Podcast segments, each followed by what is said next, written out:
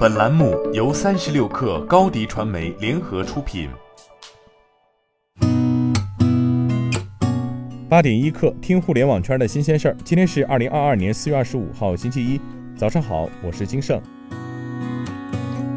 三十六氪获悉，去哪儿大数据显示，今年五一多城市酒店价格创五年新低。北京、成都、重庆、西安、杭州、三亚等城市五一部分豪华酒店预订价格仅为去年的一半。五一期间可以露营的公园门票销量同比涨幅超五成，部分城市露营地周边酒店预订量同比涨幅达一点五倍。今年露营相关产品住宿出游的预订量是去年的三倍左右。截至四月二十一号，五一假期铁路省内预订出行旅客占比近八成。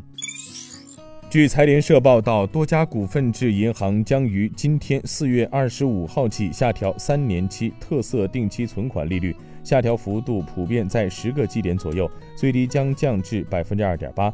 也有个别银行透露，该类存款的利率调整时间将安排在五一假期后。而据记者了解，四家国有大型银行的工作人员均表示，目前暂未收到存款利率下调的通知。据海航集团消息，海航集团破产重整专项服务信托已依法成立。同时，海航集团等三百二十一家实质合并重整计划已经执行完毕，并获得法院裁定确认。至此，海航集团相关破产重整案四个重整计划全部执行完毕，并获得法院裁定。自二零二零年二月二十九号联合工作组成立，经历两年多，海航集团风险处置工作基本结束。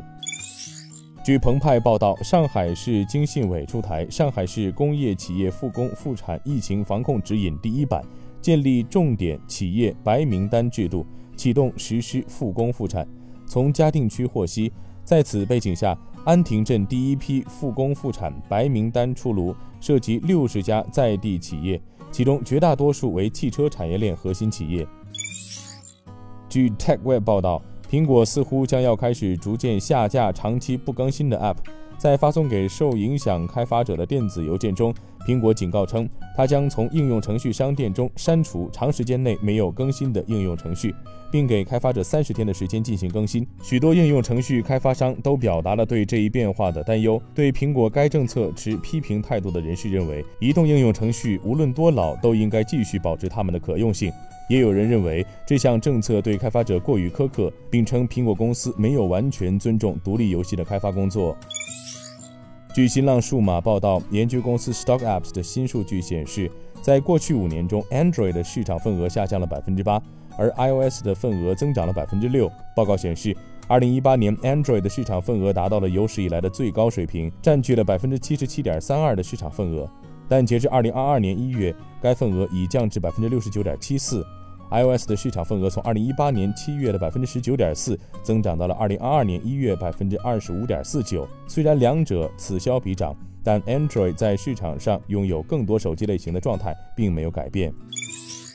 目前，泰国政府宣布将进一步放宽入境条件，自五月一号起，已完整接种疫苗的国际游客入境泰国后无需进行核酸检测。该消息公布后，中国国内关注泰国用户搜索人次周环比大幅增加，由负转正出行期望日期集中于四月二十三号至五月一号。另据 Trip.com 国际平台数据，四月二十二号当天，海外用户对泰国当地酒店浏览量较上周同日增长百分之二十九，泰国境内航班预订量提升近百分之二十。今天咱们就先聊到这儿，我是金盛八点一刻，咱们明天见。